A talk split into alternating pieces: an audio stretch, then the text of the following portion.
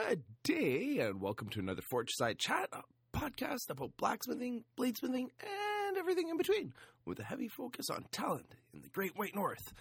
Today's episode's a little bit of a special one. We're not heading into Canada once again, but we're sitting down with two people that I, well, I consider these people very, very important people in my life when it comes to blacksmithing.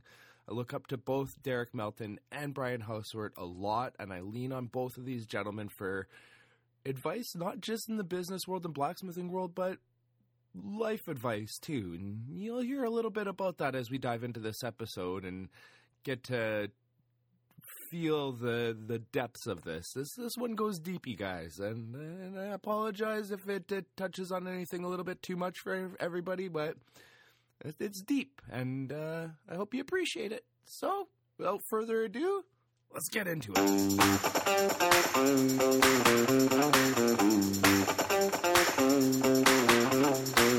Started off, thank you, gentlemen, so much for both of you sitting down with me and giving me the opportunity to have some time of your day. I know you're both extremely busy people, and uh, the opportunity to have both of you at the same time is just wow, dude, I feel like um, somebody's given me an absolute blessing in life because yeah no seriously this this podcast has done so much for me to say the least and i know brian your podcast is growing huge it's doing good things for you. Derek your podcast was amazing. You've been kind of until I quit. Yeah, you, you, said you've been laying off on it lately, but man, you had some Basically. amazing information in your podcast, dude.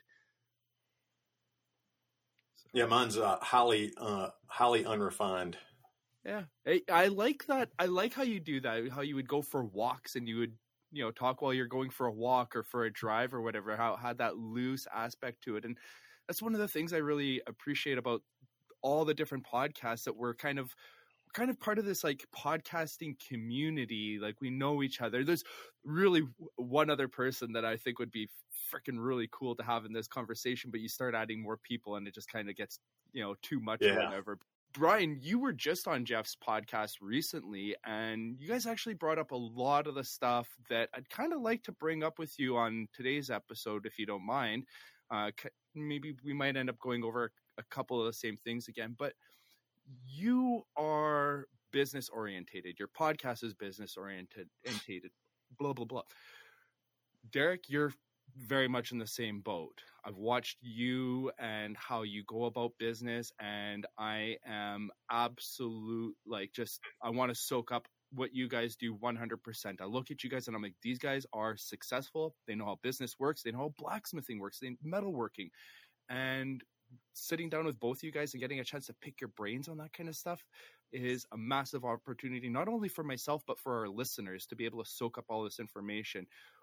What I soaked up from the podcast with Jeff Fader and yourself, Brian, was a lot of self help kind of information, which, like I said, I'd like to go over some of that stuff, but hmm. also mm. just how to approach business as a blacksmith and as a maker. There are certain things that you have to consider about going into that versus any other business. For example, um, you know, my wife runs a, a, cleaning business and she looks at what I do and she just doesn't really quite understand. And that's when one of the things I, I'd kind of like to bring up with you guys, like when, what is it that you guys do as far as controlling your business goes? How do you understand inventory? How do you un- understand sales and lining all that stuff, organizing all that stuff, keeping yourself managed with your time? Um, Brian, you just jumped into this whole metalworking business not that long ago, really. You dropped the IT business and you jumped into metalwork. Derek, you've been at this for quite a bit longer, from my understanding. I don't actually know how as long a, you've been at as a it. hobby.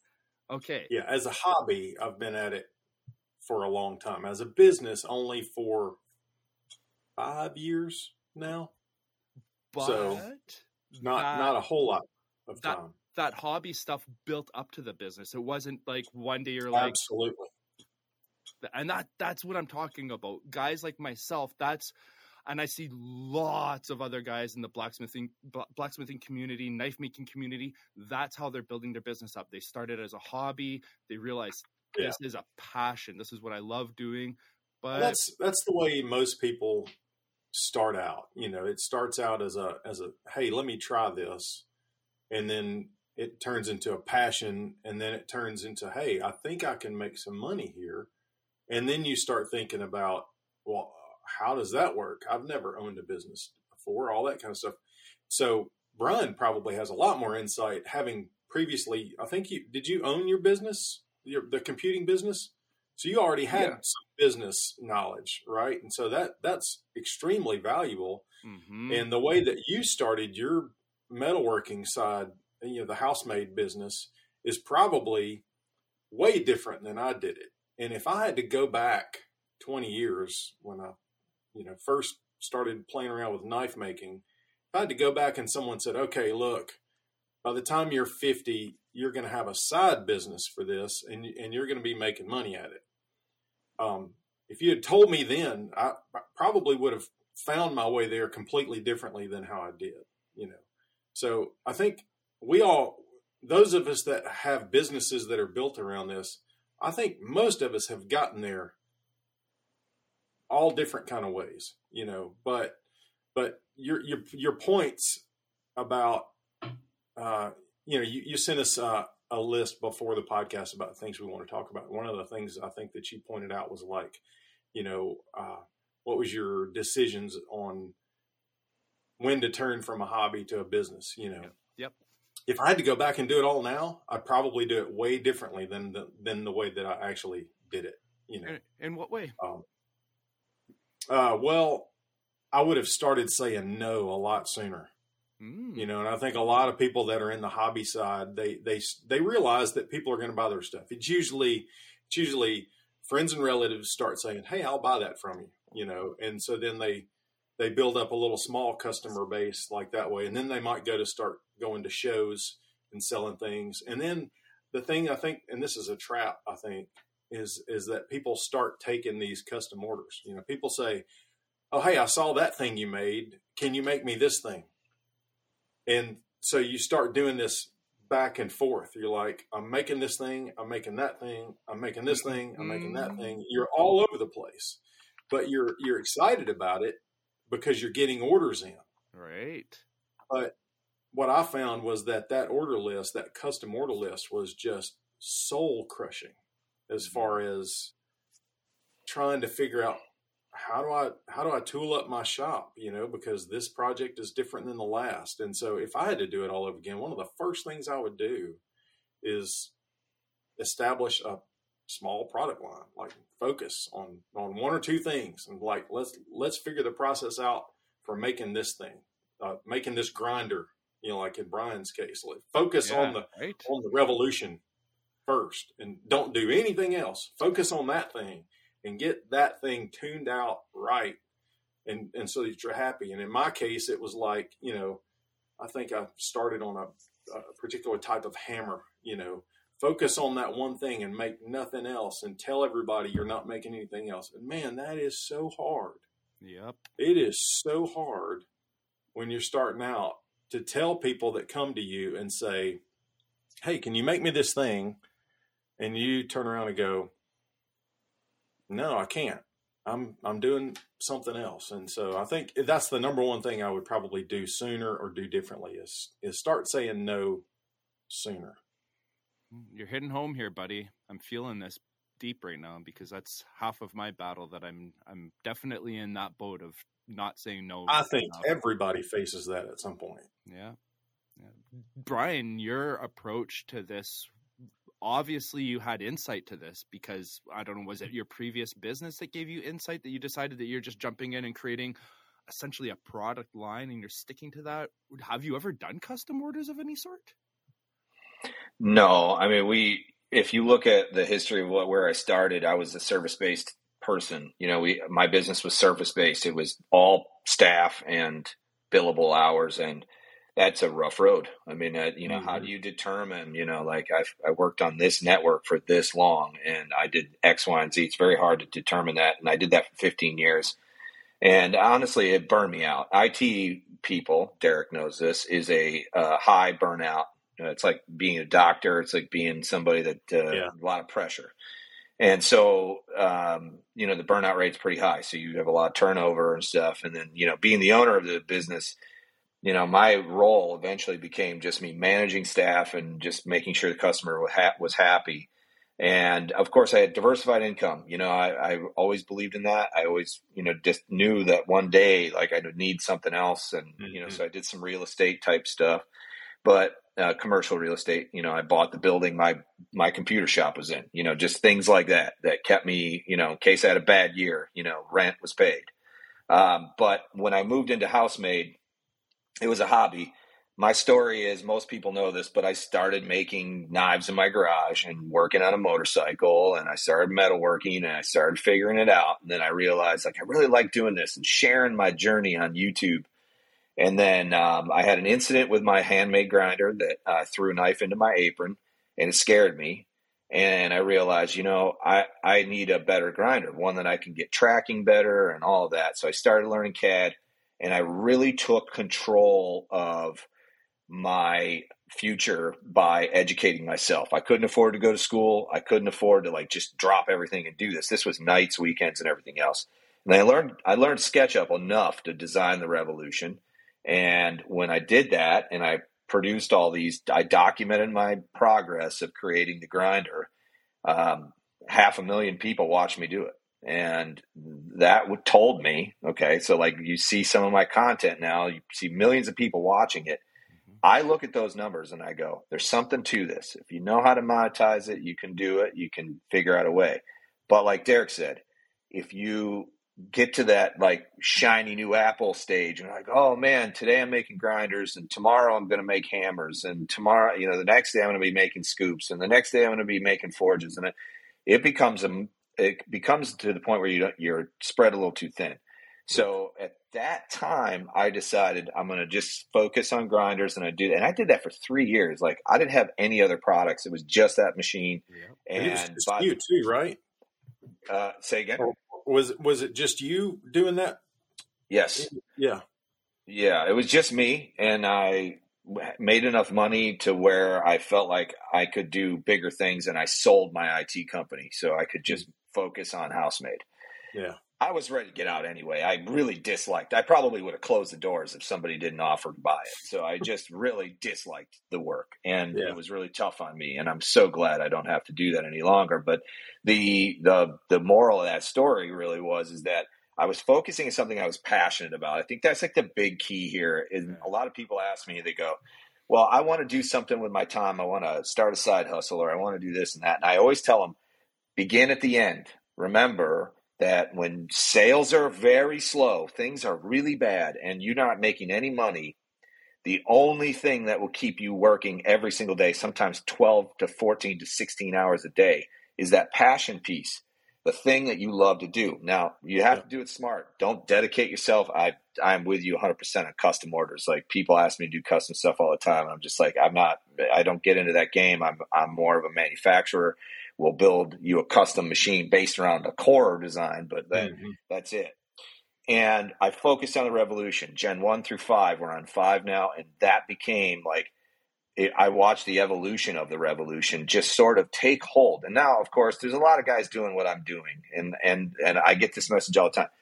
Man, there's so many grinder makers out there. There's so many people doing what you do. And man, how do you keep afloat? It just seems like there's so many, the market is saturated. I hear this over and over honestly, the machine, the grinder, is just one thing. It's just one part of a of a business. Yeah, the business is logistics, customer service, production and manufacturing, staffing. You know, all of capital. You have to have money to do all these things. So when someone says, "Did you see that guy's design? Oh man, looks really great." And you know, maybe he's going to make the he's going to be the next Brian House. He's going. to I said, "Well, I hope he has all those things in that I've got, and I hope he's got all that runway that I've got." Yeah. I, yeah. And I I don't look at it like you know I look at it just like okay, they've got to they've got to be pretty diversified. That's, that's kind of that's how I move forward. It's kind of a scarcity mindset too. You know, I, I hear that in all kinds of areas of.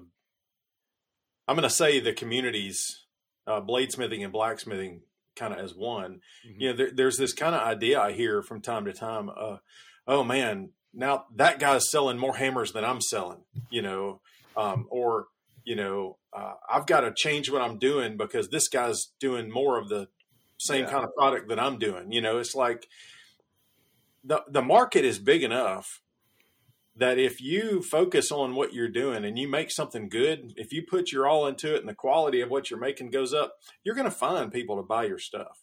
You're going to find eyes to get on your social media. You know, you're going to find the, the people will find you if if you're passionate, if you're having a good time doing it, and you're you're decent at it. You know, you've put in the time to to you know raise your skill level up or your expertise level to a certain degree. Once you once you spend that time and get your skill level and expertise up to that point, then that scarcity mindset of oh gosh, I've got to compete with all these other people kind of goes away because mm-hmm.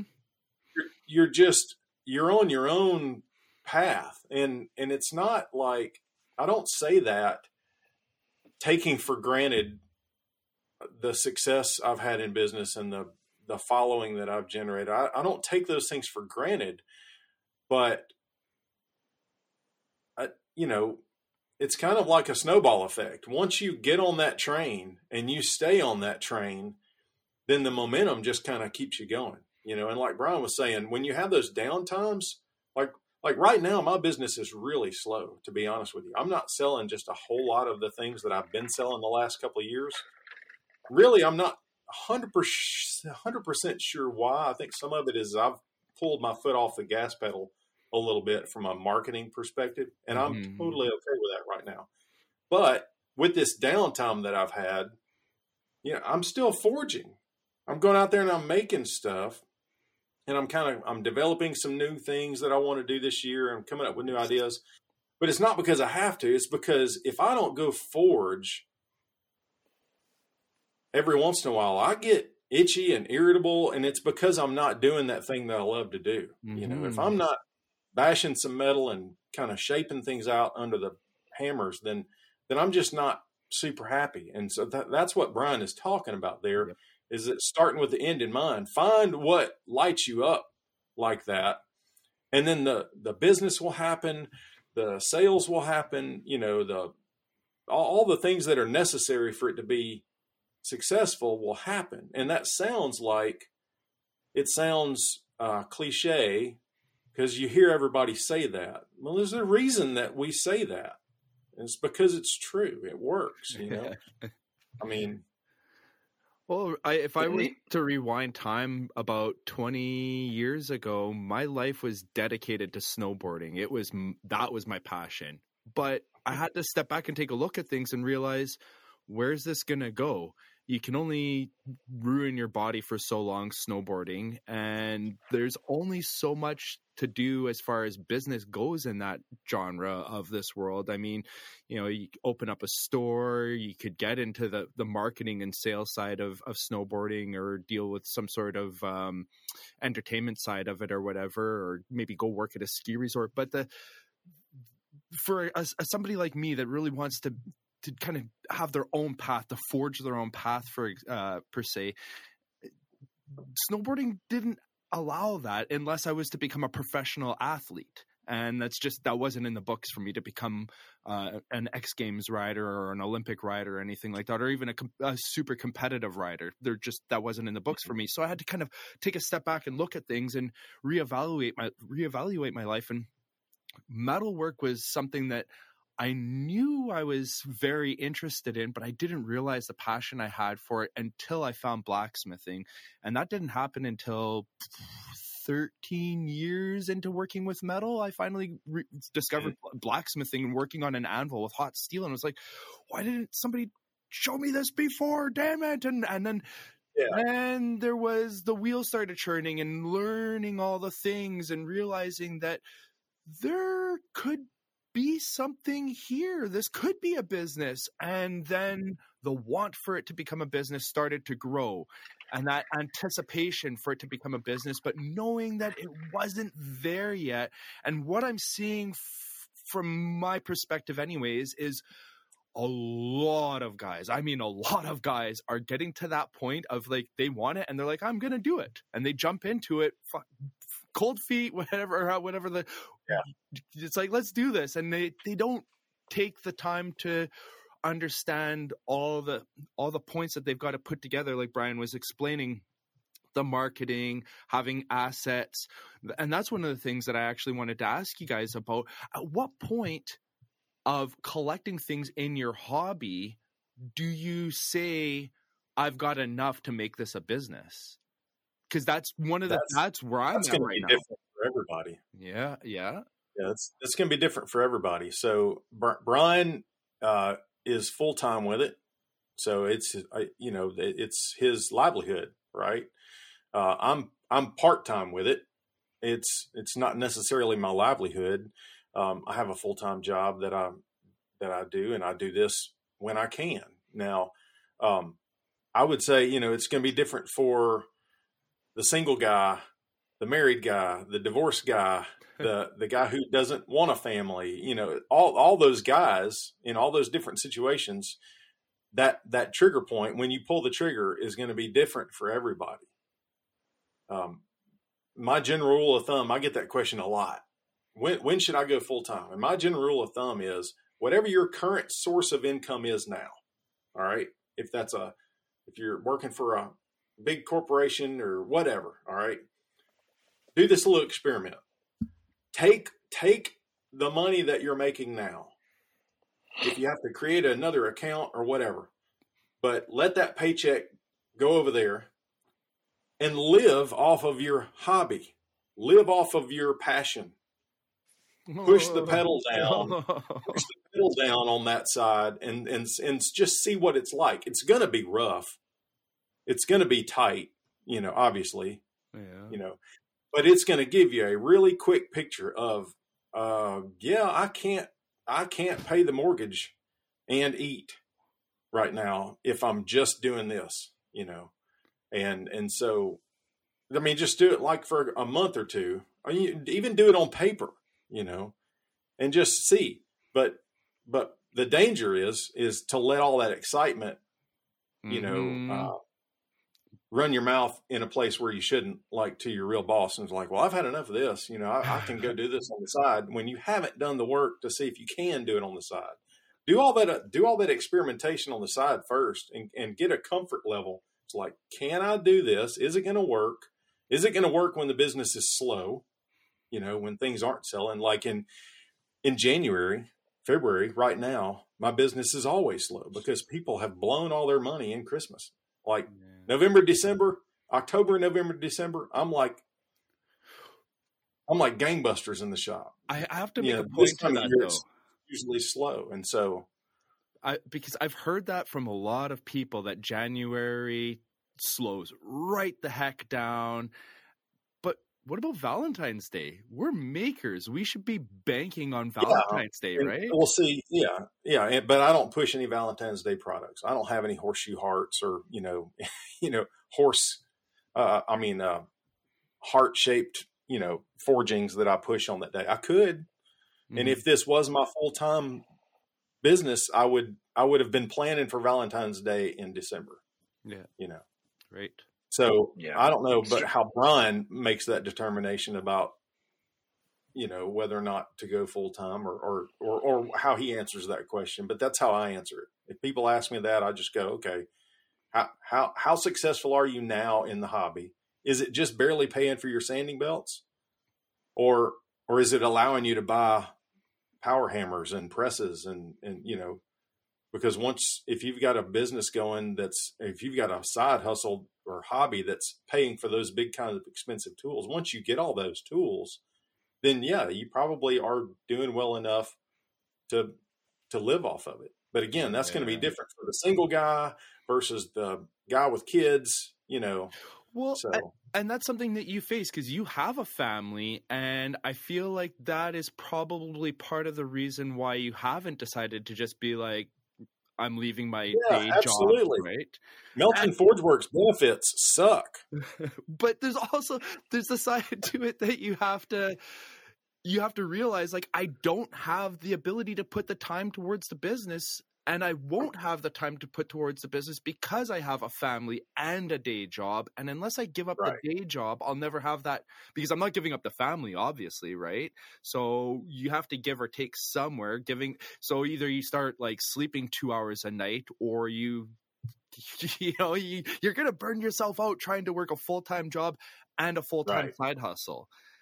And that's that's kind of where I'm feeling myself lately, working like 18 hours a day and going like, holy crap, this isn't balancing out. I I got to find a Mhm. balance here somewhere, right? And Brian, Well, if you, if, yeah, and if you combine that with being scattered in all directions with Mm. custom work, hmm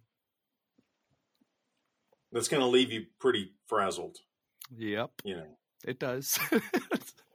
Yeah.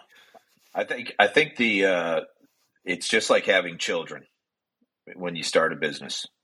There's never a good time ever. It's like you should look at it like that. And I've always said I'm unemployable. I only worked in the private sector for like six years, and that was it. I could. That's all I lasted. And um, and that's because you know I'm just I have a problem with authority. I have a lot of reasons for it, but it's really just my personality. And there's people that are literally unemployable. They will always be entrepreneurs. They, they would rather work 80 hours for themselves for half the pay. You know, that's me. I'm like that.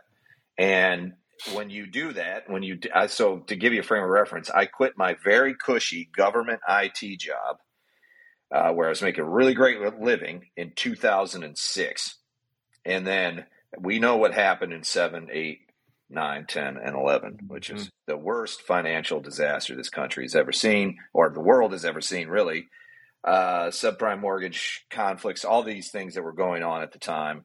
And when I made it through that, right, and I like to call that period of my life the baptism through fire, right? So I, I managed to stay. I had no choice. If I wanted to go back to work, I could. It, there just wasn't jobs. It just didn't exist. So uh, I I managed to make myself very valuable during that time. Uh, people tended to repair rather than to replace during that time because it was cheaper. So that was to my advantage. Although I didn't make, I ne- I did not make my salary the the same salary I was making in my government job. I did not match that salary until probably ten years later. Hmm. That gives you a frame of reference. Okay Yeah. but I, I was happy with it. You know, I enjoyed it. Like I worked for myself, and you know, the last five years of owning that company, I just really disliked it. it was I was done with it. But I had a great ten year run. So uh, when I moved over to Housemade and I started doing this, I ran both companies side by side for a year, and realized that I really want. Didn't matter to me if I was making less money doing Housemade. Really enjoyed it, and at that time, my life started to change a little bit. I got married to someone who brought in income, you know, things like that. So Yeah. there was different. There was more to my part of it. life. Big, big part. So there's all these little variables that you have to take into into consideration. And my wife, Sarah, now I was able to create Housemade, grow it to the point where she was able to quit her job and come work for me full time. Mhm. So that turned, you know, it was like table turn. You know, it was like awesome. You know, she supported me for those two years while I was building the company. She had a bad interaction with her boss, like multiple bad interactions with her boss. And I looked at her and I just said, you know what? Maybe it's just time you quit. Come work for me. You know, if you don't do it, you know, if we can't match your salary in say six months, then we'll reevaluate. yeah. Um, and and we never had to we never had to change. So a lot of you had to make a lot of smart choices in there and look at it like that. And I think everybody's instance is a little different. And so, but what I've learned is your habits are what make you Mhm. The man you're going to be, right? So whatever habit you apply to cooking dinner or making a hammer or going to your day job or whatever, you're probably going to apply those same principles to your business. But the only difference is, is I highly suggest you make a plan, you know, write it all out and bank some money. Have that rainy day fund, you know, have six months, you know, of, Yeah. of capital, you know, because if you don't have that and something goes wrong, then it's catastrophic. And then you're put in a position where you have to go to work and you have to close your business. And now you look fickle and now people won't buy from you and Right. all that stuff. So take those things into consideration. I guess. And you got to think about where, you know, I'm sure you have, I'm sure you have a, a, a future plan for kind of what you want house made to be. You know, you've kind of got this idea in your head of five years from now, you want to be, you know, doing more than you're doing now, probably.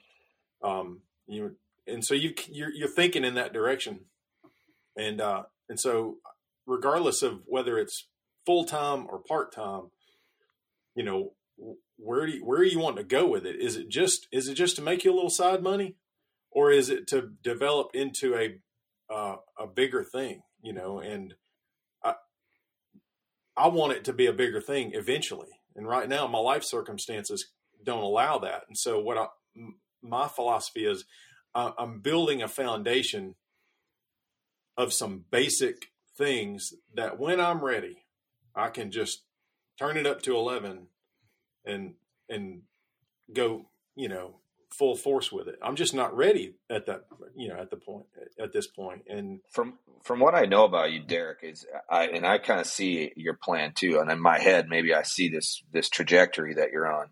Um, you have kids that are going to be out of the house, you know. Soon, yeah, they're gone you know. now. Yeah, they're oh, both so in they college. Mm-hmm. Okay. And at that, you know, you got probably a few more years of your working career and then I see you shifting your your your life into your into what you're doing. And I think your gifts, from what I see, this is for me on the outside, your gifts are in education. Like you're really really great at compiling information and giving it out and distributing it. So maybe at some point you do classes and all of that, but also. I, you're really great at the social component and and you're you're connecting people and you're talking and you're bringing forward these concepts and these mm-hmm. And that part of that business, I think, in blacksmithing in particular, there's a lack of. I just think that there's not a lot of people that can do what you're doing. So, you know, whether or not you decide to make money with that uh, trait, you know, is up to you, of course. But I kind of like yeah, see how you're going. I, I had a conversation. Well, the lady that I was talking to you about, um, super sweet family I met at the Texas Blacksmith Con- uh, Conference. She bought my little "How to Get Started" ebook or whatever. And uh, she was like, Hey, I enjoyed it, but I'm an editor and I see some things that could really help you. And one of the things that we talked about, um, I've got an idea that is right in that lane that you're referring to that I'm going to develop into into a product, you know, that could be something bigger down the line, but it, but it takes those aspects, teaching and socials and all that kind of stuff, and kind of wraps it up nicely. Um, but and it, and the reason I think you see that in me gets back to the original point we're talking about. It's because I love that. Man, I love showing people how I do things. Not because I'm some major expert in it.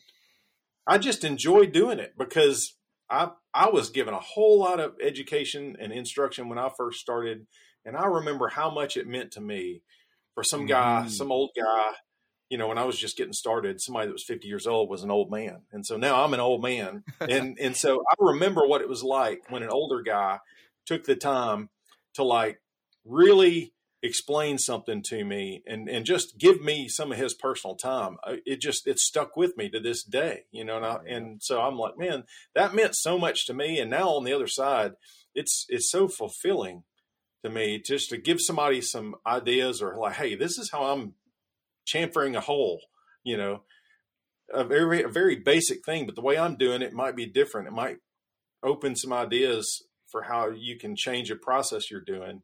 Man, I just that lights me up to do that, and so that's definitely part of where I'm going, and and it's and it's the reason why I love this community because we're all we, we, you know you're not in this community long if you don't enjoy or participate in that in some sense. You may not be doing it a lot, but if you're not at least somewhat helpful and non gatekeeping, then you kind of get left behind by those of us that are kind of pushing forward in the other direction. And yeah, man, I want to keep I want to keep that going for the for the community and and selfishly for me because I I get so much out of it too. You know, totally, totally. I I know what you're saying because I went to Maker Camp this year and I watched all these guys use my tools, right?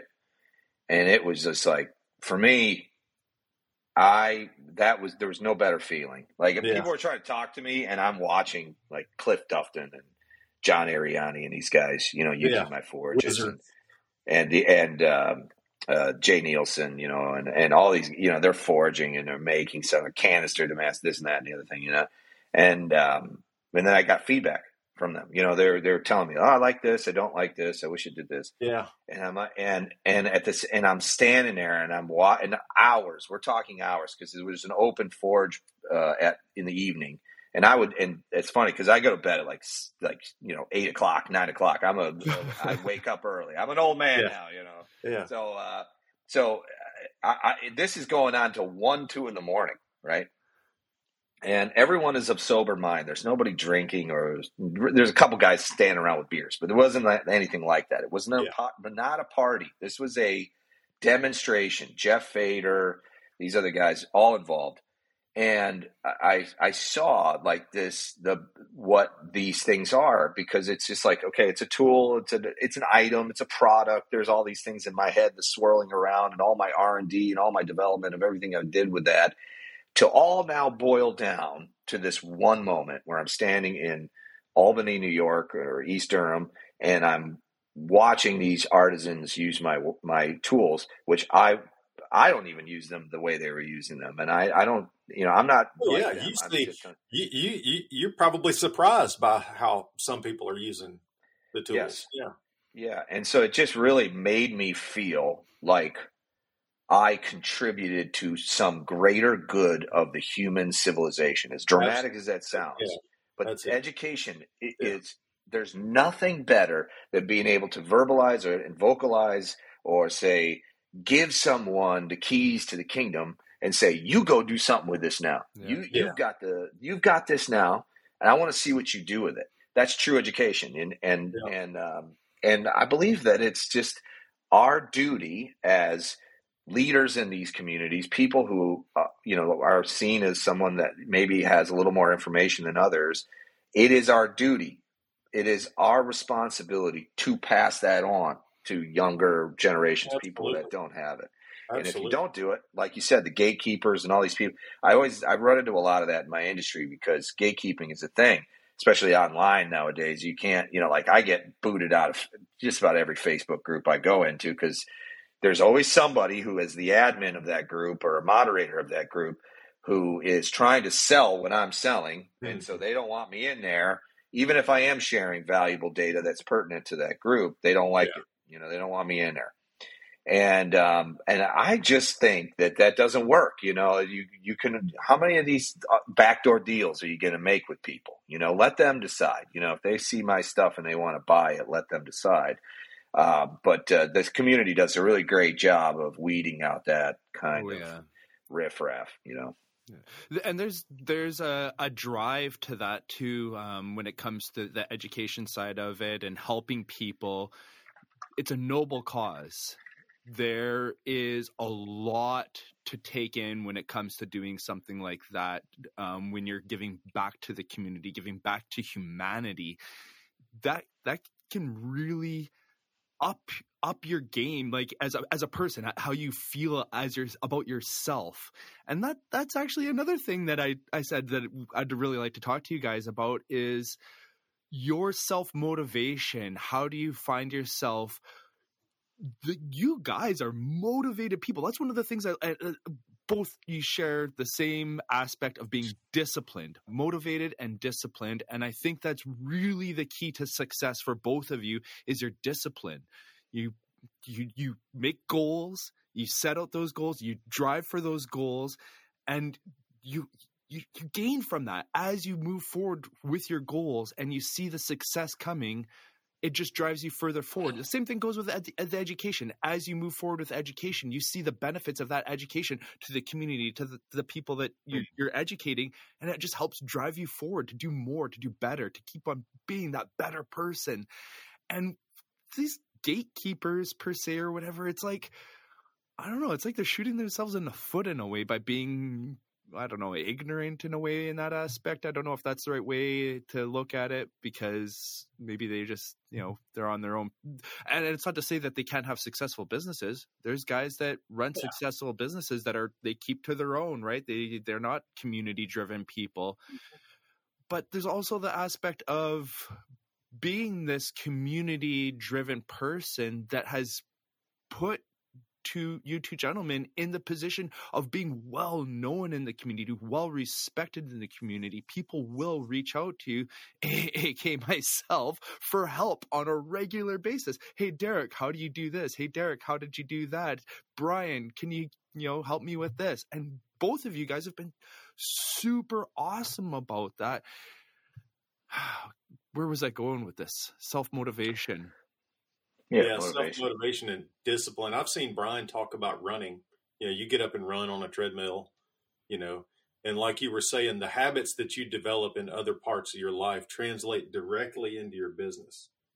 And um, one of those things for me is physical exercise. I mean, I go out and run and or take a long walk or you know go for a bike ride or something. And man, there's a lot of times when I don't want to do it.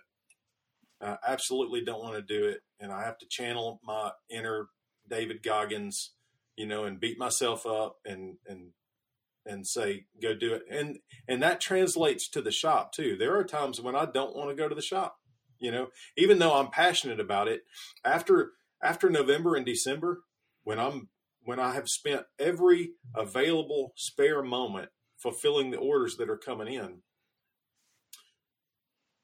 you know, I, I, go through a period of, of kind of burnout, but but I have to kind of force myself to go out there, and the forcing myself to just go out there, get a piece of steel hot, and start beating on it. That the physical act of doing that brings out the motivation again. You know, it starts. It's the physical act, the habit starts getting me back in that routine, and then I go, oh yeah, I I like this, and and man, I I would not say I'm a very disciplined person. I mean, personally, I would say I'm good at yelling at myself. I don't know if, you know, my dad was a Marine and, and, um, he was a very driven, disciplined, hardcore Vietnam vet Marine guy, and you know he didn't let me get away with a lot of laziness, and so maybe that translated uh, to that to some of that degree. But really, I think the last ten years, what's helped me more than anything is these other habits outside the shop. You know, the physical exercise, and you know, just trying to make sure that I'm doing right in other areas, and then that kind of translates over to the business because if if you're falling apart in one area of your life it's you're going to be starting to fall apart in other areas too you know? Hard the hardest part of anything you do is just getting started you know? If, if you just did, break it down into a bunch of series of bunch of tasks and that first step is usually the hardest. Mm-hmm. and what i've learned is take that first step you know? Just get in there take the first step figure it out um, owning a business is like a, like being on a sinking ship. You know, every single day you're like walking around going, "Where's the water coming from?" And your focus tends to be on the hole in the boat. So you know you're patching that hole, and then another one will spring up over here, and so on. It's a series of problem solving. And so once you just you know eventually you get good at it, and you just learn to deal with it. But the self discipline portion of this is I, I consider myself an addict and I, I talk about this all the time. I'm an addict in a lot of ways, um, and I see addiction as a as a uh, spectrum. Okay, not you know, there's some people that are addicts and they're junkies and they're on the street, and then there's other people who are addicts and they're fully functional people that have they they you know they drink a whole bottle of wine every single night before bed or they uh, you know whatever it might be it could be an addiction to a lot of different things yeah. that is me i am the functional addict okay and so uh, i learned this about myself probably about 10 years ago but it took me 10 years probably up until last year before i really started to examine why i was doing certain things mm-hmm. and when i understood okay i am an addict now and i need to know this and and say it state it publicly and talk about it because I think it's important because there's a lot of these functional uh, addicts out there that are that think that everything's fine. And um, I'm here to tell you that um, everything was probably okay. But eventually, in my later years, all that uh, lifestyle caught up to me. And then I re- I heard Jimmy DiResta talk about this. It really took somebody like Jimmy to say something like this that really hit home. He said, I was an alcoholic and I knew that it would kill me if I didn't change. So I quit alcohol and I put all of that energy into my work. Mm-hmm. So yeah, it's got to go somewhere. It's got to go somewhere. You yep. shift it one way or the other. Okay? Got to wonder how and, many of us are actually addicts, dude. Right? Well, I think it's a common human trait, and I, I, I think many of us fall in that spectrum. Okay, and some of us are better at uh, managing that than others, and I was really terrible at it. I come from a long line of addicts. Okay, uh, my grandfather was a brilliant, brilliant man, and um, but he drank a case of beer every day. You know, mm-hmm. the guy never. Mm-hmm. He had all these inventions that were sitting in his garage that he never did anything with because in here he couldn't cope, and he was drinking and you know just getting himself uh, wrong. He never never fully committed to getting sober. So, and I did, and I, I did this about uh, eight months ago, and I have seen dramatic change in my health. Number one, mental health and regular health. But beyond that, I'm a better business owner, father, husband, all those things. So, you know, when you approach anything in life, look at it like you know self uh, determination, looking inside of yourself to see why you're motivated to do certain things. And I can tell you, like in my 20s and 30s, I was chasing girls. You know, that's my, that was my motivation. I was chasing girls and I was chasing money. And I realized all of these things are hollow endeavors that do not they do not fulfill you in any way, shape, or form. Right. What truly fulfilled me was my purpose, my passion, my drive for the things that you know that give back to me some people find this in religion. Some people find this mm. in their work and their, um, you know, their education and, and, philanthropy and all these things. There's so many different ways you can channel addiction, negative things into positive things, but you have to learn. I got to grab that yoke and I got to shift. Do you think there's yeah. something and that you could goodness. have said to your younger self that would have changed that trajectory sooner? No, because I'm hard headed. Yeah. You know, I think I have. I had to. I probably had to really learn it for myself. And honestly, the words that came out of Jimmy DiResta's mouth when he said that on the podcast and was making a podcast, he was talking about this. It hit so hard on me that somebody I loved and respected took the time to say this and and kind of just open up about it it hit me so hard that it would take months to, for me to fully engage that behavior, but it impacted me. So I feel like I have a duty now because a lot of people look up to me and look up to my work and stuff. I want to say the same thing. Like, look, you, you can, if you ever want to talk about that, you know, I'd, I would love to talk to you about it just because I think it makes us, it makes the world a better place. But the reality of what, where I'm going with this and the, on the motivation portion of it is that every day when I was not sober, when I was being an addict, when I was fully giving in to that functional addiction, I was still getting up and working 12, 13, 16 hours. I was still going and doing, but I was not, I would say I was 40% as effective as I am today. I was mm-hmm. not emotionally correct. I had a lot of like, you know, anger and blowups. I was doing things that were that were more making decisions based more on emotion than I was the actual situation. And when I got sober and I cleaned myself all up and I realized, okay, I need to reevaluate all this. I realized like all of that behavior was actually, I was in my own way, you know? Oh, so yeah, uh, right. if you can, if you can look at yourself in the mirror, like, and really look at yourself and figure out, okay, what motivates you? You know, that passion piece why are you doing this? Why do we do anything at all? And then take that and move towards a common goal. Then, beyond all, you will have success in every aspect of your life. It will start to fall into place one after another. And I think that if I can get that message out to more people, um, and I talk about this on the Work For It podcast all the time now. I'm I'm a big proponent of mental health and understanding why we do certain things. I will say that when I was an addict and I was giving into that behavior, it was based around fear. I was scared yeah. and I needed to something to calm me down. I needed a substance to calm me down. And I had too many ideas in my head and I didn't know where to go with them. And then when I found metalworking, I found um, the the workshop work that I do now, manufacturing, what I realized was is that up here I had so many things happening that I needed something that would hold my attention long enough to distract me from all the other things. And metalwork got me there because you can live 10 lifetimes and not know one one hundredth of this hobby. Hmm. You will never know it all. Oh, totally. And then you get the opportunity to hang out with all these amazing people who pretty much are the same exact way. They want yeah. those things.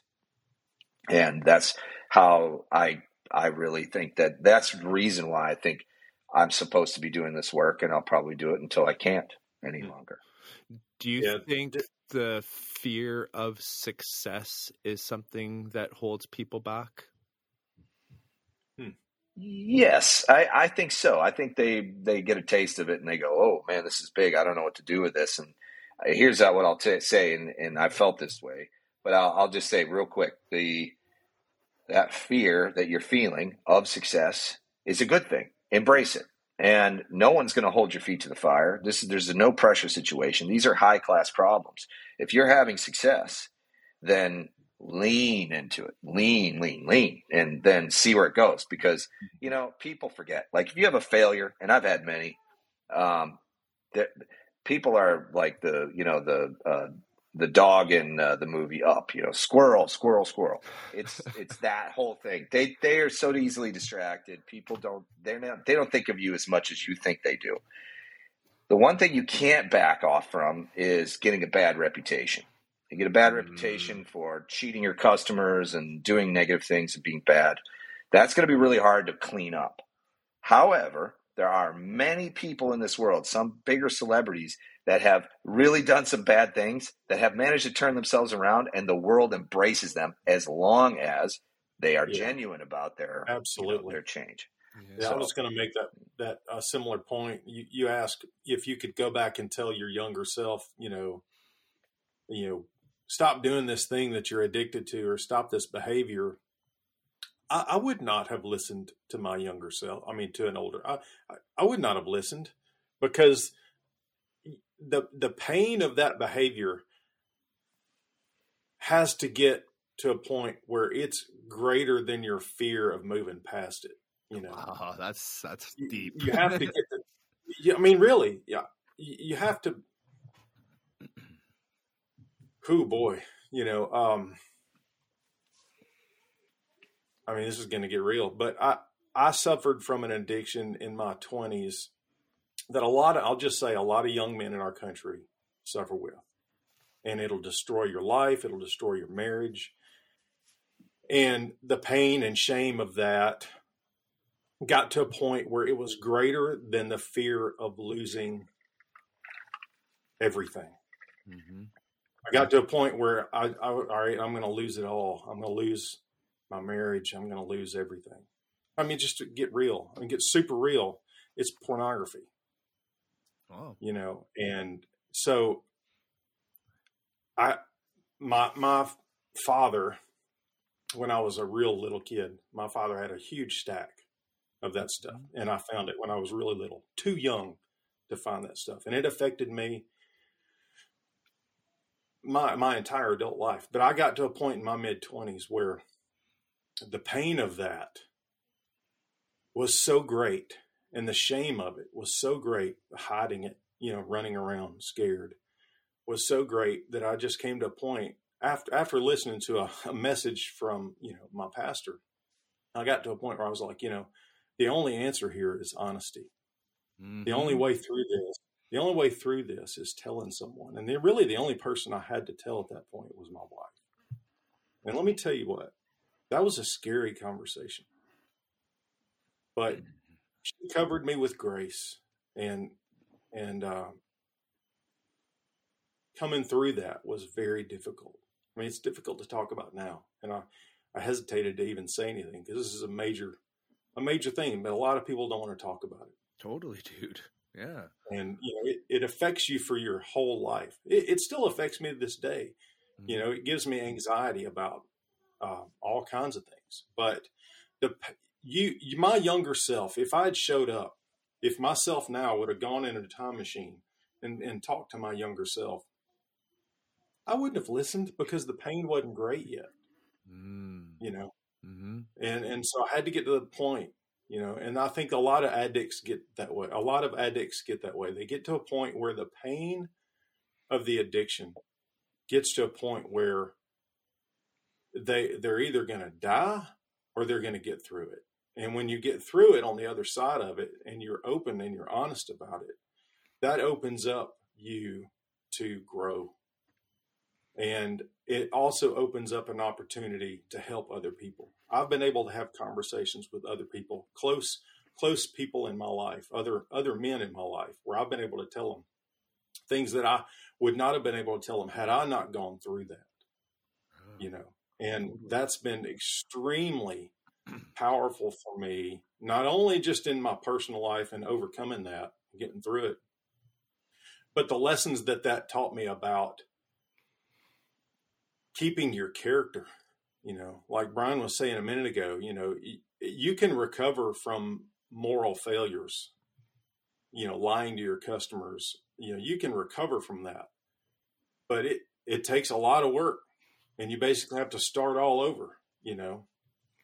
And uh, character and moral fortitude really only comes through walking through those nasty ditches, you know. And uh, so, man, yeah, I didn't know I was going to share that with everybody today. No, no so. kidding, dude. Thank you, man. I I, I don't know if that's relevant, but oh yeah, that, that was that was my addict struggle. My mother was a um, my mother was an alcoholic and a drug abuser. I had to have her committed to a mental institution when I was in my late twenties.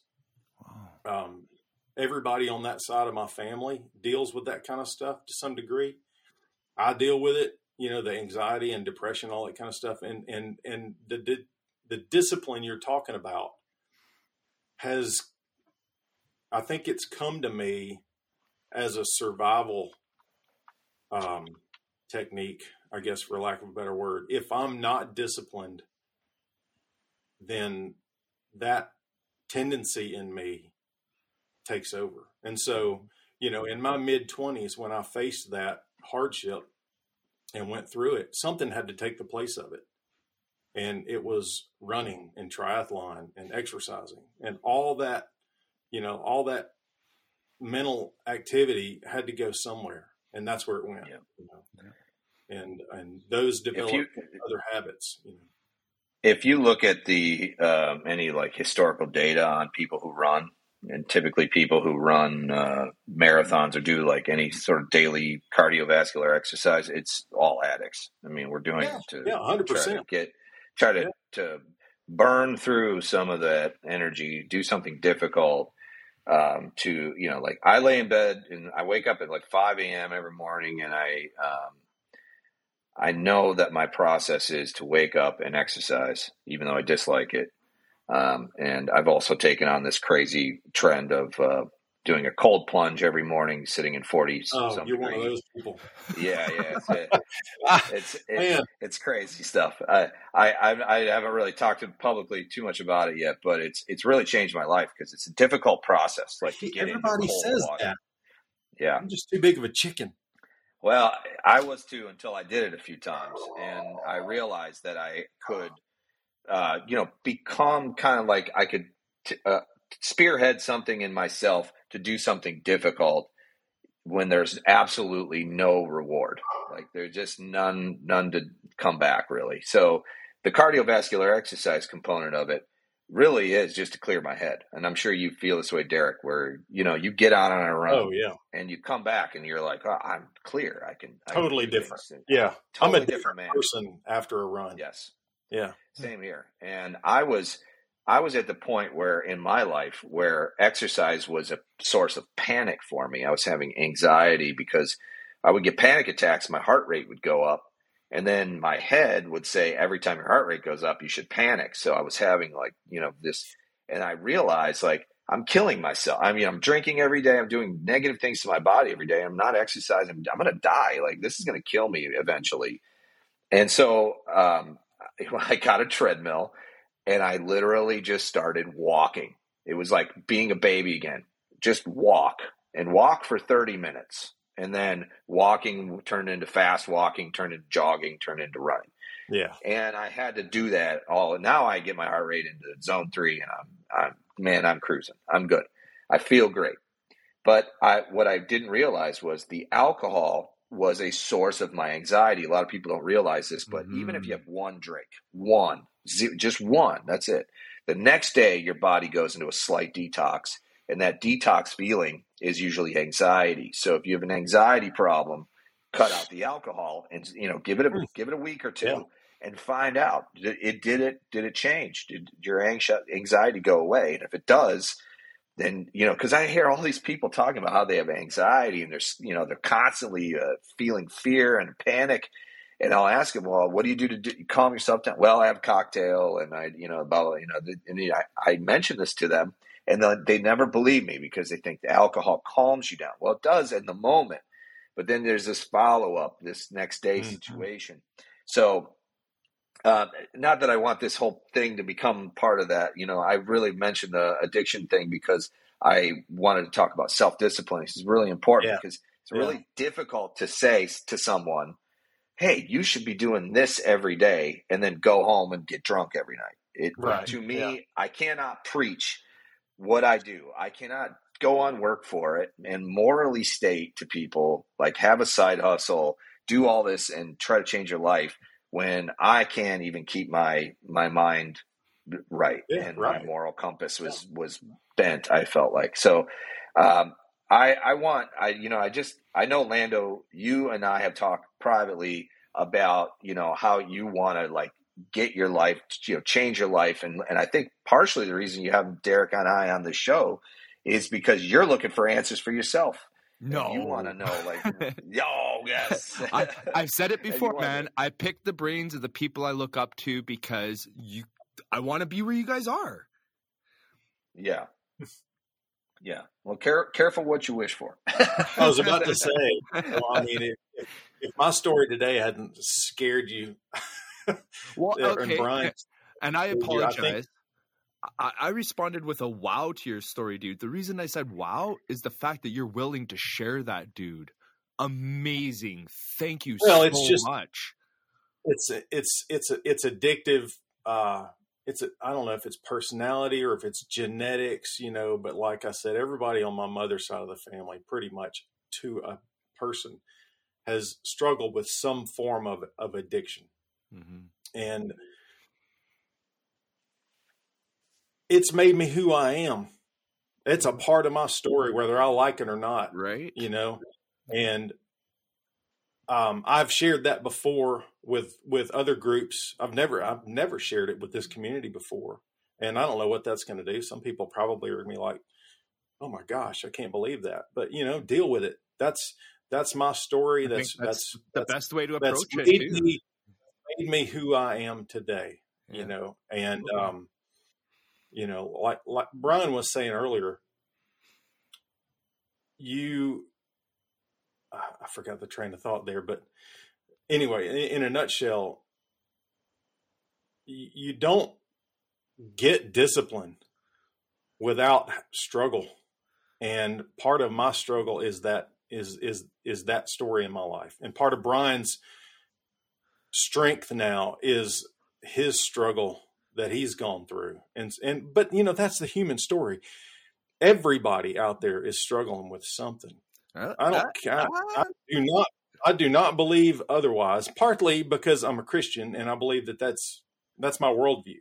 Is yeah. that you know sin sin entered the human race in the very beginning, and we've been dealing with it ever since. And but but I find that to be a, a, a truism uh, across all culture, cultures and religions. You know, we every I have I've never met a perfect person. I've met a lot of people that are good pretenders, but I've never met a perfect person.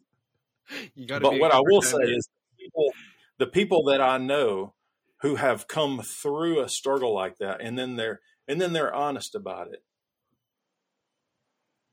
It's it's it's an inextricable part of their very being Brian probably thinks about that addictive struggle every day of his life. in some form or fashion. At some point during the day, he thinks about that part of him. And I'm no different. And Lando, you're no different. There's there's something in your life that that besets you. Oh yeah.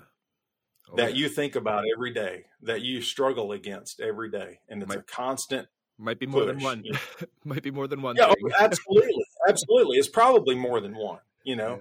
As is but, probably with almost everybody right? And and and furthermore to what brian was saying why i brought it up is not only do i struggle with it and i see this as an extremely hot and important topic to be bringing up in our community because i think like you said everyone is suffering from some form of struggle in this and it maybe a, an addiction to drugs, pornography. Uh, these are things that I've struggled with in my life for a long time. And there's people that struggle with all sorts of things. So for us to be talking about and being open about it, it to in my point, like like I've watched Brian be open about it, I've watched other people be open about it. It helps other people be open about it. It helps other people yeah. it helps other people heal. And and Brian, yeah. I thank you so much for everything that you've brought up on your mm-hmm. podcast, mm-hmm. the words that we've had, you have helped me overcome a lot of that uh, anxiety, I guess, that gets attached to that to start to learn the path towards healing, being to betterment, to bet to being better is how I look at it, right? It's it's one day at a time. Every, every single what I've learned, and you know, with all everything I do, is li- you you have so many hours, waking hours in your day, right? And you're going to go off and make money a portion of those hours, and you're going to be with your family a portion of those hours. You're going to do self care in those portions of those hours. And for me, what I've learned is that sobriety is one day at a time. That's it. It's it's from that point forward. I, I or my addiction, whatever it might be that I'm trying to conquer. For instance, I also know that I'm addicted to sugar. That's like one of the things yeah. I love sugar. I love sugary things. And that's like one of those right. That's one of those Absolutely. things that we kind of look we look at this this substance like eh, it's sugar. Yeah, there, it's just sugar. Hey Emily, and who's the I realized, exactly. So we and, and I have learned that if I want to keep my healthy body, that I need to abstain from sugar. You know, not not like completely, but just you know, try to get it down into moderate uh, amounts. So, and I think a lot of my other addiction, even to like when I was drinking, I drank a lot of wine because it was sweet, and I liked the sweetness of it. Mm-hmm. Plus, it modified, you know, my my vision, and and I felt like you know, every time I would just sit down and have a glass of wine, it was like everything was right in the world. You know, there was just this like feeling like, and immediately I just felt like it was okay. Everything was good and I could let go and I could stop thinking for a minute and turn it off. And then what I and then the next day, of course, is chaos, right? You feel sick and you don't like, you know, your body's hurting and all these things, inflammation and everything else. Well, sugar was the same way for me. So yep. I realize, and beer is like that for a lot of people. I can't drink beer because I have celiac disease, but you know, the the when it comes down to taking something as simple as like having sugar every day, actually, that was more difficult than I think quitting alcohol for me. Yeah. because sugar is not seen as a societal even you know drinking every day is kind of like you know people go oh you drink every day? Like right. wow like that's not good for you. But when you go yeah i like to have a candy bar a bowl of ice cream or a rice krispie treat or you know something after dinner what I, like, people go oh yeah eh, all at once why not? You know?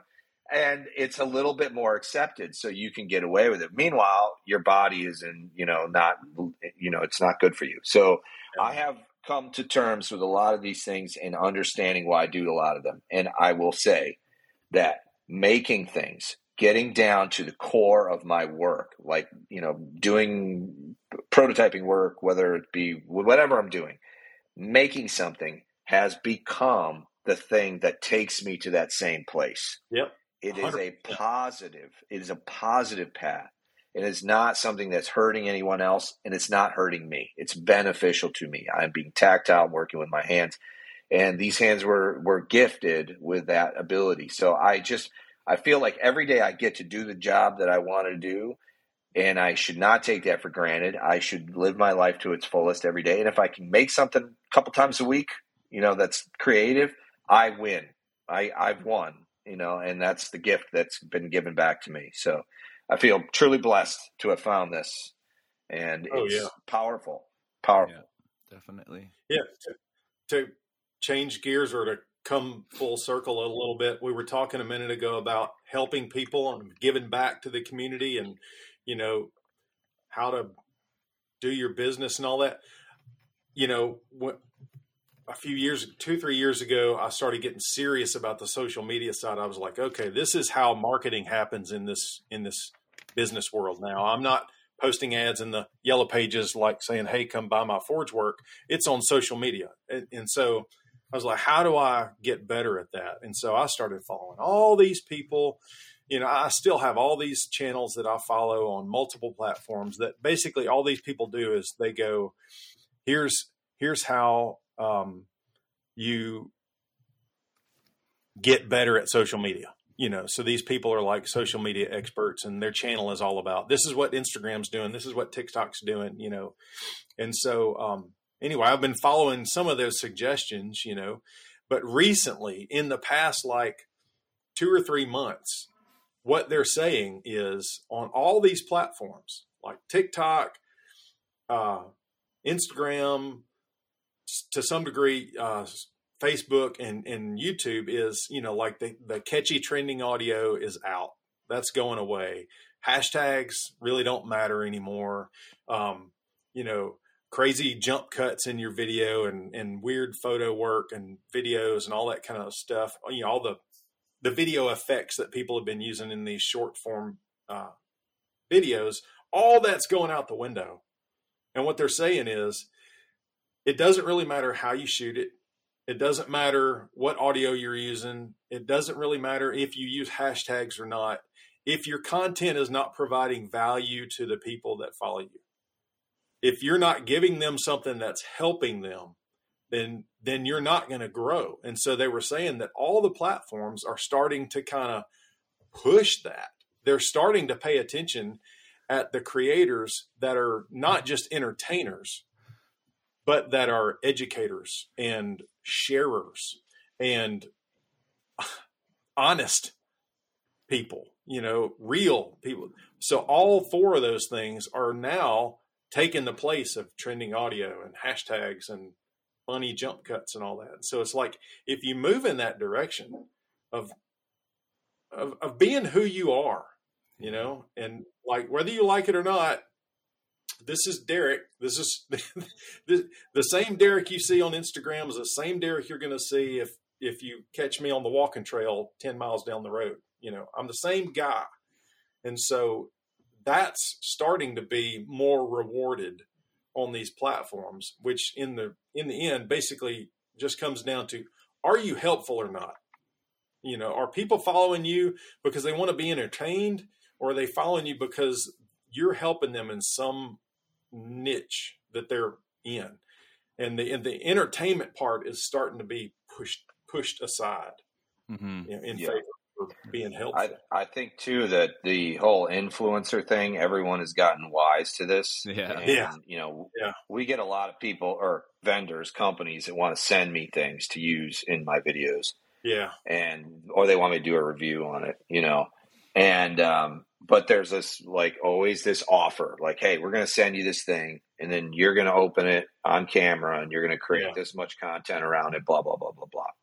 It's not genuine. I'm sorry, but I'm not going to like take your welder or it's not. whatever. It's it no might be. fun.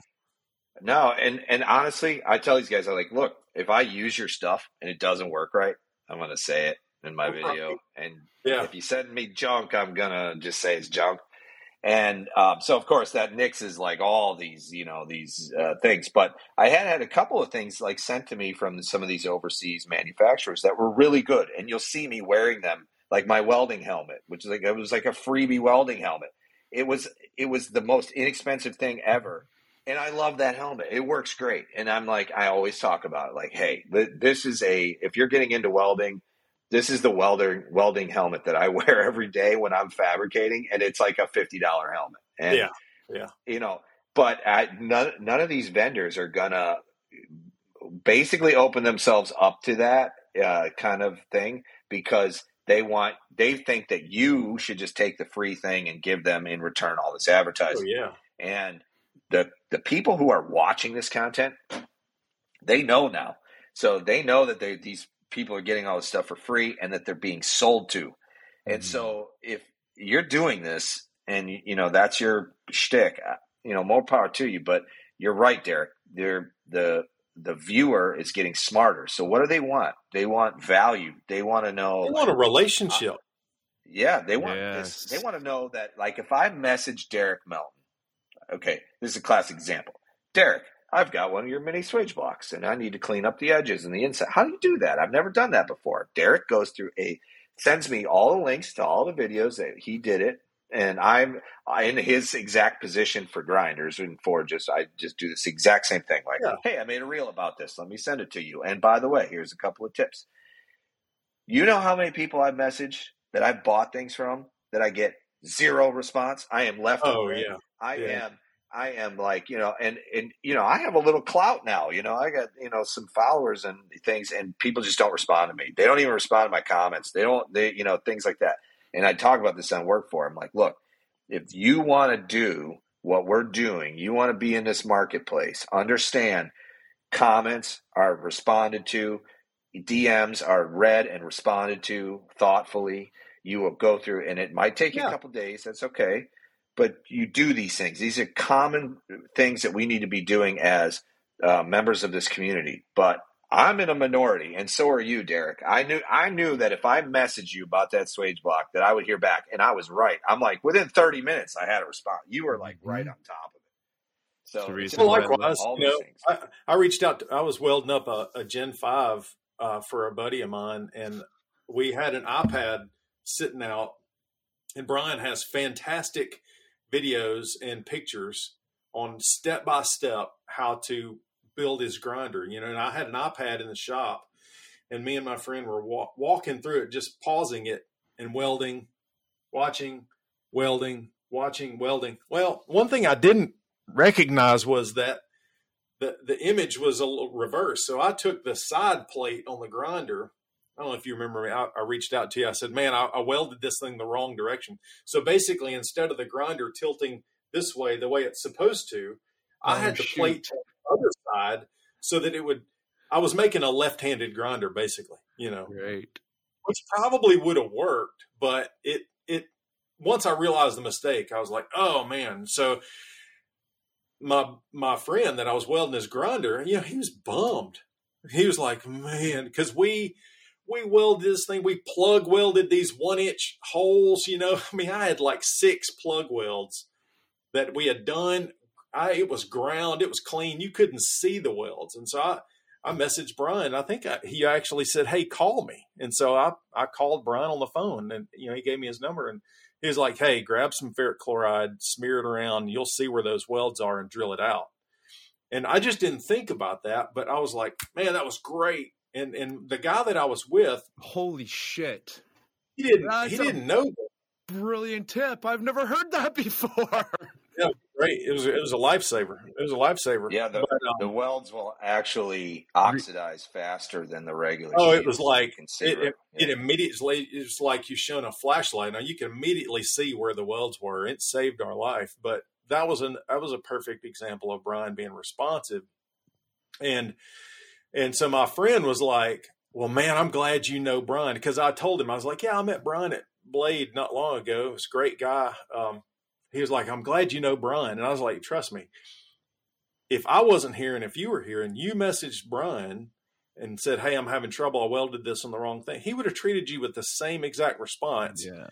And the reason is is because Brian knows what it's like to send a message and not get a reply. Mm-hmm. And and and to be honest, even those of us that have big social media following, there's really only a small number of people that interact with us on a real high frequency. You know, like the people I message yeah. back and forth on Instagram, probably the same group. You know, some fairly small group. You know, however, I do try to I do try to respond to everybody because, like Brian was saying, it's engagement one in the plat- platforms like that, but two, I know what it's like to send those messages to somebody and then just get ghosted. Nobody likes that. Absolutely nobody likes it. I hate it. And I don't want to be doing that to people, especially somebody that's taken the time to, you know, to follow my, whatever what I'm doing and to interact with me, you know. But I think that's huge. Yeah. And for those people that are getting into this and starting this and whether or not asking whether should I make this hobby into a business? Well, if you're going to make that choice, make sure you're committed to engagement mm-hmm. because Yeah. without it, without it, you're going to suffer. Yeah, I agree. Yep. Yep. And it, the social media game is a real is a you you it, I think people treat it like okay, it's just the internet and it's just people making comments on YouTube or comments on Instagram. Somebody took the time to type that thing out and send it, Yep. you know, put it out publicly. Don't forget that that you know that person is putting themselves out there, even if it's just a like, "Hey, dude, this is great. I really love what you're doing." To just heart that thing is not enough in my book Yeah. when I see somebody tell me, uh, give me positive affirmation about the work that I did, I always respond and say, like, thank you so much. That means a lot. And I really appreciate it because that comment, believe it or not, is support. It's not financial support, but it could ultimately result in financial support because that, you know, the algorithm sees those comments and whatever else. I see all that. So, and on the converse, as I'm surfing Instagram, if I see something I like, I make a comment too and say Mhm. like, "Hey, I really love what you're doing here. Solid work, clean work, whatever it might be. Just a quick like, hey, thumbs up." Because one day that guy might be Mr. Beast or that might, you know, who knows? You never know. But at the same time, you're sending positive uh, affirmations out into the world. you're you're You're being you're helpful. contributing. Yeah. You're being helpful by supporting that person's work. And a lot of times now people see my name and I'm, you know, they're like, they consider me somewhat internet famous and all that. And I love that. I think that's great. But that means more to them. They see a little blue check mark. They're like, oh, Brian, you know, that's Brian. He's verified and all this stuff. I'm just like, it's, you know what, man? I put my pants on one leg at a time. I see this hard work. I see this hustle. Absolutely. I appreciate it. And I want you to know that I'm here watching. And now that I'm older, and Derek, you probably know this too, is that people see us sort of as father figures. We got a lot of guys who are in their 20s and 30s who didn't have strong male influence in their lives, and they're looking for someone who's older than them to Yeah. kind of you know give them some attaboys. And if you do solid work and I give it to you, I it's Yeah, man, that's a weighty responsibility too. yeah, I it mean, is. I me, mean, think it- about how it- many men are raised by women in this Yeah. in this world, only. Right. And they don't have, they do not have a solid male mm-hmm. influence in their Even if even if they you might be it. even if they do have a male influence in their lives, it might not be a solid one. Yeah, Right. yeah, it may not be a good one. Yeah, that's a really. and I good see it like that. Yeah. I see these younger guys uh, and they're hustling, and I and they and I they come to me and they ask me my advice, and I'm like, who the hell am I to give advice? You know, I shouldn't be giving advice, but I, I you know, I, I think I've had enough life experience now to where I can like confidently talk on certain Yeah. subjects. Oh man, I'm shocked And- all the time that I'm 51 years old. I'm like, wait, you know, You look that, good I'm that old? 51. Yeah. Look at you. So, Look at you. I thought I was turning But 43. My wife was like, "No, you just turned 42. What are you talking about?" Oh, sweet. I'm- I keep I keep having to remind myself that I'm a, I'm an older gentleman now. But you know, it's like I enjoy talking to people too because mm-hmm. the people that are talking to me are interested in the same things I'm interested in. right. Yeah. I I love my wife and children to death. They're the most important thing in my world, right? But to some degree, when I start talking about blacksmithing and forge work, I can see their eyes kind of start glazing over, you know. And so, I, you know, I don't, I don't. It's not that I don't want to talk to them about it. I just know that we have different interests. You know, we're Yeah, sure. different, different, different people. We have different interests, and I know when I'm like being that guy, and I'm starting to make their eyes glaze over. And so, Instagram, which is where I spend the majority of my social uh, energy, is where I get to release all that. You know, it's where I get to bounce ideas off of other craftsmen. It's where I get to talk to other people who are interested, you know, in the same kind of things. And so, um, you know, it's not just about marketing. It's it's a it's a it's an honest to goodness relationship Community. thing. And and I have I have made relationships with people just through Instagram, you know, that I mean, they're they're they're very good friends now, you know, and some of them I still have not met in person, but we talk all the time. Look, let me give you one example. Now I've met this guy in person, but me and Michael Hoops. Do y'all know Hoops? Oh, heck yeah, heck yeah. Oops. I, I mean, we have a very similar uh, sense of humor. He's my meme guy, you know. I kid you not. We we probably send each other. I, this is not an exaggeration. We probably send each other probably thirty or forty memes a day Oh my god. throughout, Whoa. No. throughout the oh. day. right? Such a time love it. killer.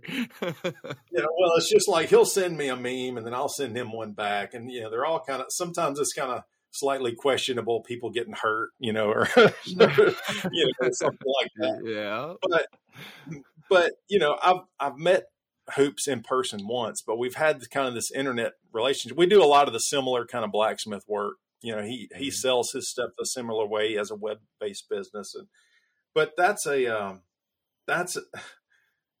I'm just going to show you. So this is Michael Hoops. Uh, this is his. This is me and Michael's uh, Instagram. I don't know if this is going to be a video podcast. Whoa, what is that? No, I'm not, I'm not showing Better look. I better look before I share it. But look, look. There's meme after meme after meme. Oh, It's meme after- goodness. Oh Yeah. my It's goodness. here's the deal. It's a relationship. Yeah. Sure. Uh, Michael's a Michael's a friend of mine, you know, and I I don't that we've we've had some personal conversations. You know, some of the struggles that I've shared here today, me and Michael have talked about similar, not the same thing, but similar personal struggles. Those conversations wouldn't have happened without this craft in this community. Hmm Hundred percent.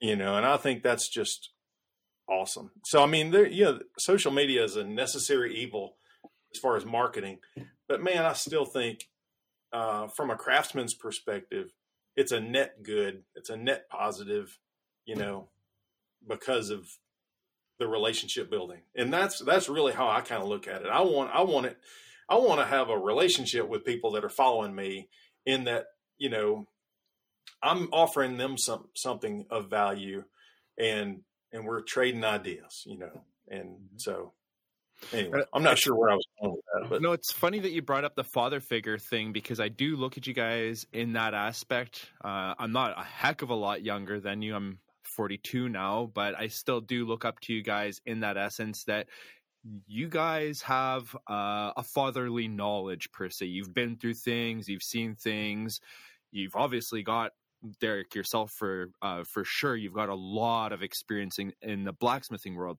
Brian, you've got a lot of experience in the business world. So there's the, these are two aspects that I'm very hungry for. That I look up to you guys, and I know there's a lot of other people that look up to you for that. Hmm. Where a lot of this whole wanting to bring you two guys together comes from is I've recently I, I I've read the guys' books before somewhat. I haven't finished them because I, I suck at finishing books. But Mark Manson wrote The Subtle Art of Not Giving a Fuck, and he's actually got a podcast out now. I blasted through every episode of that podcast in less than a week because I was just like, give me more of this positivity. I can't get enough of it. And one of the biggest things that he brings up is what we mostly yearn for as human beings is community and connection. And when you got these 20 year old guys that come into a craft, they're looking at, at, at our craft and they see there's a community there. It's now they're, they're not just they're not just taking this on as a craft. They're taking this on as a community as well. And having guys like yourself that embrace that it just helps drive those people furthermore into embracing our community and our craft and uh, Mm. i thank you both for that very much oh man i just i love it Yeah. i love doing it A Being rising tide lifts all ships, man. That's yeah, right. you said that You're- before Your your your success is my success, and so if if if we can do that together, then that's I think that's the reason why these guys are looking. You know, th- I don't know about you guys, but there's been a lot of the work that I've done in the past where there's a lot of the gatekeeping stuff going on, and it seems like in metalwork that is just not the case. You know, there is just so many people that are willing to share their knowledge Yeah. And I think that from a even like even woodworkers, you know, like woodworkers keep a lot of stuff close to the chest. You know, they don't want to they don't want to share. I think maybe that's changing now with the generations uh, behind us, but I think that the metalworking in particular, even the older, some of the older guys that I've met, some of them are, you know, a little standoffish, but a lot of them are very open to sharing. And so, you know, we are stewards of the same knowledge and we need to just keep keep moving it on and passing it through. There's never been a community like this. I, right. I've said this so many times. I found my freaks, man. There's yeah. so many people who are a lot like me and they're doing the same stuff I'm doing, and they have probably lived a lot of the same experiences that I've lived. So when we sit there, like Blade Show is this is the reason I love Blade Show. You go to Blade Show and you can turn around and meet thousand people that have similar stories, and they love hearing your stories, and they want and they want to tell you theirs. And so you're back and forth. All you, you could you could be there for a month and not hear them all, you know. And yeah. that's what I think I love about the you know that show and while I'll continue to go to it, and while I will never really have a booth unless somebody else runs it for me, because I can't be stuck in one place. I need to move around. You know, it's like I want to bounce around and just talk to everybody. Because never has there been a place where you can meet so many people that are that have the same commonalities as we have, uh, same curiosities that we have, and I think that's like the important part of this. Have you? So I respect you guys, by the way, a lot, both of you for yeah, absolutely. Likewise, take off. oh yes, what is it? Take off, eh? Yeah, hoser. Hoser. Yeah. Brian, have you? You know, I think the first time you and I met was at Blade Show, and and since then you've started kind of venturing out into blacksmithing a little bit more. I've, I saw that you went to this guy's shop. Hey, he had he had kind of like an old style blacksmith shop, and um, it was like a couple of months after that you were doing the scoops and and um, kind of expanding in that way, I think you would find the same kind of uh, reception that you got at Blade at blacksmith conferences. Yeah, I agree. Yeah. Well, I don't know if you've gone to those. Yeah, Maker Camp. Yeah, that's Maker Camp is kind of a unique animal. I've never been there. I really want to go, but um, uh, like there's a there's a big conference that happens in Georgia. There's a conference that happens in Alabama, the the Batson bladesmithing thing, and then there's the right. the Alabama Forge Council that happens in the in the fall. The blade the blade symposium is in the spring. But anyway, every state has these blacksmith conferences. Quad State, you know, those big events. Yeah. You find the same kind of thing uh, at those events. Are you part of? I think I'll probably go that way. Brian? I am not. No, I'm not. A, I'm. I've never been a joiner, but I, I like to hang out. And um, but I, I will say that I think you're right, Derek. I need to go to these blacksmithing events because what I'm learning is I like I like knife making and I enjoy it. Um, but I find like doing the other movements with steel. It's similar work, but I really enjoy that too. So mm-hmm. I'm like I'm you know really in loving forging and and working hot metal, and it's giving me um, it, it's really like giving me lots of concepts and ideas for business. You know, my mind always oh, goes yeah. in that direction. You know, for yeah. commerce. You know, and well, the grinder's also, in use just as much over there as it is in bladesmithing. Sure. Yes, and that's that's what I also see. Um, and then I think the other part of me really wants to just learn. You know, like see what these guys are doing and what projects are they working on and um, Jeff Fader told me this. He's like, the more you blacksmith, the more you'll understand how to make tooling for people who do mm-hmm. this work. And maybe the way your mind works, you're going to see a process and you're going to take that totally. to a different place for someone and solve a problem yeah, you know, for that totally. community as well. So maybe, you know, and, and I yeah. definitely agree with you. I have a hard time leaving my shop. I have a hard time. Oh, I can imagine. Homebody. I'm a homebody and I, I go, I drive 20 miles to my shop and 20 miles home and I'm not really, I don't go anywhere else, even get my food delivered. Like I'm like really weird about stuff like that, but it's like, it's, it, it I am, uh, when I leave to go to Blade, initially I'm a little anxious and then I get there and I'm like, oh, I feel great. You know, so I yeah, I was just saying, I was making the point. Yeah. You'll feel the same way at these other conferences, you know? For sure. I'm not trying. I'm Yeah, not shaming you about not going. I'm just saying. I think. I think you'll you'll find the same experience and you'll love it just as much. Quit pressuring me, Derek. Jeez. Get out there. So how, how about we uh, change the tune a little bit here uh, to to a tune? I'd like to know what it is that you boys like to throw on when you're in the shop, as far as music goes, or what it is that you find really inspires you. Throw out a uh, the name of a song and a band that really turns your crank. You go first. I've got a, I've got a great answer for this. So I have been listening, and this has been a common theme in my life for the last say ten years. But I listen to a lot of jazz, and I'm talking Mm. New York basement, you know, uh, Miles Davis, you know, era jazz, and and you'll hear it sometimes in the background of some of my reels and stuff. Um, and it's because you, when you turn on jazz, you can forget about everything else. Oh yeah.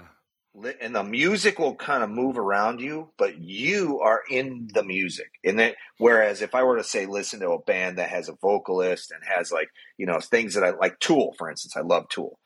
If I listen to Tool, I want to sing along. I want to like, you know, I want to do this and Yeah. I want to get crazy. You know, I want to like be a part of the band. Whereas jazz fills my space with like mathematical music that just Mm. kind of flows around me and creates an environment. And this is going to sound crazy, but I imagine myself in like the basement of a seedy New York bar, and I'm listening to some dude hammer out this amazing solo on a trumpet or a saxophone or a piano. And I'm getting an experience that me and maybe 10 other people on the planet are ever going to see. And it takes me to a place, especially when I'm working on like just hammering hot steel or making a knife or something, where it allows my brain to do two things at once and not kind of, you know, modify what I'm, you know, not influence my work too much. If I had to, uh, I, I'm an '80s music nut. I just I, I can't get enough of '80s. I mean, it's the it's you know it's when I grew up. I was born in '72, and so all those '80s bands are just like imprinted on my mind forever. Like it, I love Crowded House, Don Henley, Yeah. all you know that, that kind of stuff. I could I could never I'd never get tired of it. But if I want to listen to like instrumental music, and this is this will tell you this will show you that I'm getting to be an old man. I'm starting to really like and dig bluegrass, Mm. and so I'm starting to listen to some bluegrass uh, occasionally in the shop. But and I also will throw on a podcast and a lot of times and listen to a podcast when I'm in the shop. What's a uh, what's a, a bluegrass song if I wanted to throw one on my list that you could recommend? Oh man, I just added these guys the other day. Um, terrible with names. Brian, Blue you, ground undergrass, blue ground undergrass, and um, leftover salmon. There's like a whole bunch of uh, great, like more modern bluegrass bands that have been coming out recently. That I I All love. right, so I started listening to bluegrass based off of this soundtrack. All right, and uh, you ever seen the movie Oh Brother Where Art Thou? oh yeah, oh yes, Yeah, so I started listening to that uh, that soundtrack, and so um, there's a, a guy named John Hartford that sings "I'm a Man of Constant Sorrow." Uh, me, and, me and some guys at work got together at a work talent show one time and sang that uh, at this work talent show. But um, I started listening to that guy, and then Ralph Stanley. He's like an old classic bluegrass guy, and um, then there's some newer bluegrass. And so a lot of times, what I do is I open Spotify and I create a, a DJ playlist, and so I I won't know what I'm listening to a lot of times. I'll just say, "Hey, DJ, play me some bluegrass," and it'll start. You know, so I kind of like the ones I, I like, and I skip past the ones I don't. And the longer you listen to it, the more the playlist kind of adapts to what you like. And so, Oh, yeah. You brought up Miles or uh, Miles Davis, Brian, which is super awesome because it just happens to fall exactly into conjunction with the band that I wanted to throw onto this. I recently been listening to Frankie and the Witch Fingers, and they've got a song, Oh, Mild Davis, not Miles Davis, but Mild Davis, and it oh, I like it. it is so good, dude. I absolutely just love this band, so I highly recommend you check those guys out if What? Frankie and the what? And the Witch Fingers. It's a very the Witch Fingers. very cool interesting band. That's uh, they're different. It's not uh not t- typical to what you're going to find on the radio nowadays i don't i don't think. Maybe apparently they're somewhat of a well-known band so maybe maybe it is more common down in the united states. I don't think they're well known in canada. But then again i'm out of the loop man. I'm 42 years old. I don't know music nowadays like kids know music. But I, you guys were mentioning blacksmithing conferences and getting together um abana's having having their 50th conference coming up June 6th to 9th in Johnstown, Pennsylvania. Highly recommend you I'll check that out. Yeah, Booyah! I'm Damn. gonna, I'm gonna- First first guest that's actually going to be there. uh, yeah, I'm going to be demonstrating there That's why I won't Oh, be- fantastic. this year. What are you demonstrating? Um, they've asked me to come and demonstrate induction forging. Cool. So I'm working with the guys at Coal Iron. Uh, Coal Iron's going to bring their machines, and I'm going to make some stuff with it. yeah, right on, man. Basically, just show, hey, here's here. Cause a lot of us have used gas and and coal or coke for a long time, and the way you forge in gas and coke is completely different than the way you forge with induction. You know, and so my process for making something in induction is completely different than my process for making that thing in propane. So I'm going to kind of demonstrate the difference in those processes Brilliant. and Brilliant. and I'll bring a bunch of different coils and all that kind of stuff. But yeah, Cool. I can't wait, man. I just hate I'm gonna miss Blade. Yeah. If you need coils, I love my my- man at Claron Forges custom making coils of any Uh, size. look, I'm bringing a dimension. box of his coils. There Yeah, you go. Yeah. Yeah. Terry's great. I I just bought a bunch of coils from him, and I bought the uh, the long, uh, the wand. flexible, the wand. Yeah, Yeah. I bought that. Look, too. yeah. I don't know if you saw this in my story, but take the ring off your hand. If you have, Yes. man, I found out. Yeah, I found if you Tungsten grab that carbide. You man, if you grab that wand, Ooh, What the hell? You guys work in a shop. You should never wear jewelry of any sort. Oh well. if you grab that wand and you've got something conductive, it'll light that ring up real quick. Holy Yeah. shit. It's hot. Anyway, Yeah. yeah, Abana is going to be great. Cool. Right on, Yeah, man. that'll be cool. When when is that again? Tell me the date. Same weekend as Blade, June 6th through 9th, I think. That's correct. Yeah. Oh man, oh man, I and I because if you're demonstrating and it's in, at the is it at the New England School of Metalwork in It's Johnstown? in Johnstown, yeah. Yeah. We're going to be doing tours of the metalwork place. I can't wait to see that. forging, Team, team forging competition with a thousand dollar uh, prize prize pack. Yeah. Sweet man. Um, and, and of course, this uh, episode has been brought to you by Maritime Knife Supply. Please check out maritimeknifesupply.ca. Not only does Maritime Knife Supply support us, but he also supports Housemade and the Work For It podcast. You can go to Maritime Knife Supply. You use the code FSC Kiln. You'll save yourself $100 on checkout with Evenheat and Paragon Kilns. You can buy yourself a 10 pack of belts. You'll save 10%. That gives you a free belt. That's at maritimeknifesupply.ca or .com. Tell Lawrence that we sent you and say take off, eh? Have a good day.